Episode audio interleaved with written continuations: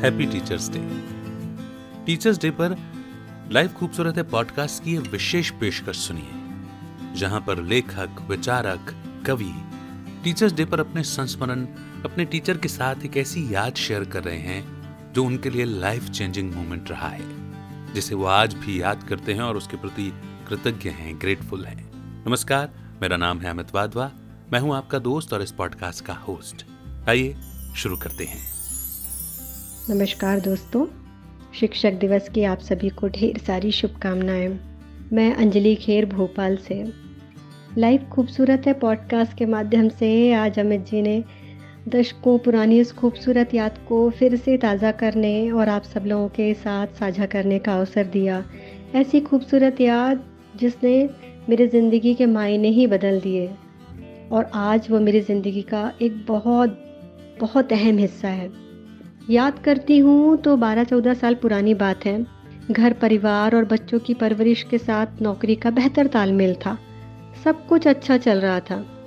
पर फिर भी मन में कुछ एक खलल सी महसूस होती थी। ऐसी खलल, ऐसा लगता था कि ज़िंदगी में कुछ ऐसी चीज़ मिस कर रही हूँ, जो कि वो मेरा ज़िंदगी का बहुत अहम हिस्सा है। पर वो क्या है वो मुझे समझ में ही नहीं आता था।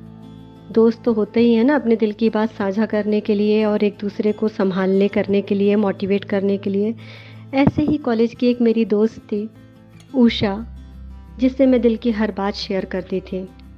और बातों ही बातों में जब मैंने उसे बताया कि उषा, पता नहीं क्यों, जीवन में एक सुवनापन सा लगता है, ऐसा लगता है कोई चीज़ मैं मिस कर रही हूँ। तो उसने मुझे बातों ही बातों में कहा कि, अंजलि तुम कॉलेज के दिनों में तो क्या खूब लिखा करती थी?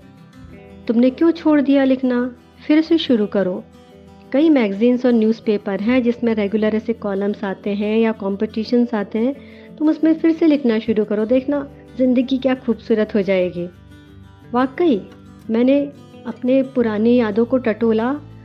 तो ऐसा लगा कि ज़िंदगी की आपाधापी और जिम्मेदारियों में अपने इस हुनर को तो मैं बिसरा ही गई थी। मेरी सखी उषा ने ज़िंदगी को खूबसूरती के साथ जीने की फिर से नई राह दिखा दी थी। पता नहीं क्यों ऐसा लगा कि जैसे एनर्जी सी मिल गई है मुझे। ज़िंदगी जीने का एक आ, कुछ वजह मिल गई है कि खूबसूरत रंग भरे जाएँ उसमें।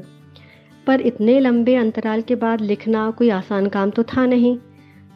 फिर मैंने ऑफ़िस की लाइब्रेरी से किताबों को टटोला बहुत सारी किताबें थी मोटिवेशनल भी कहानियाँ भी कविताएँ भी।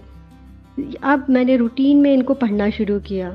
कॉन्फिडेंस तो फिर से एक नए सिरे से जाग ही गया था। उसी बीच में एक अच्छे न्यूज़पेपर में मदर्स डे पर एक आर्टिकल मंगाया गया था।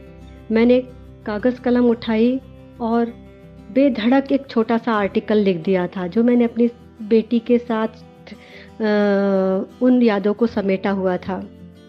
पहले ही बार लिखा हुआ आर्टिकल जब न्यूज़पेपर में पब्लिश हुआ तो कितने ही लोगों के खूबसूरत से कॉम्प्लीमेंट मिले कि कितना सुंदर लिखती हो, अब इसको लिखना बंद मत करना।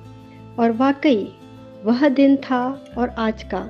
जो कलम का सफ़र चल पड़ा था, वो कहानियों के सफ़र तक आ पहुँचा। और आज लाइव खूबसूरत थे के प्लेटफॉर्म पर मैं इस खूबसूरत याद को आपके साथ साझा कर रही हूँ।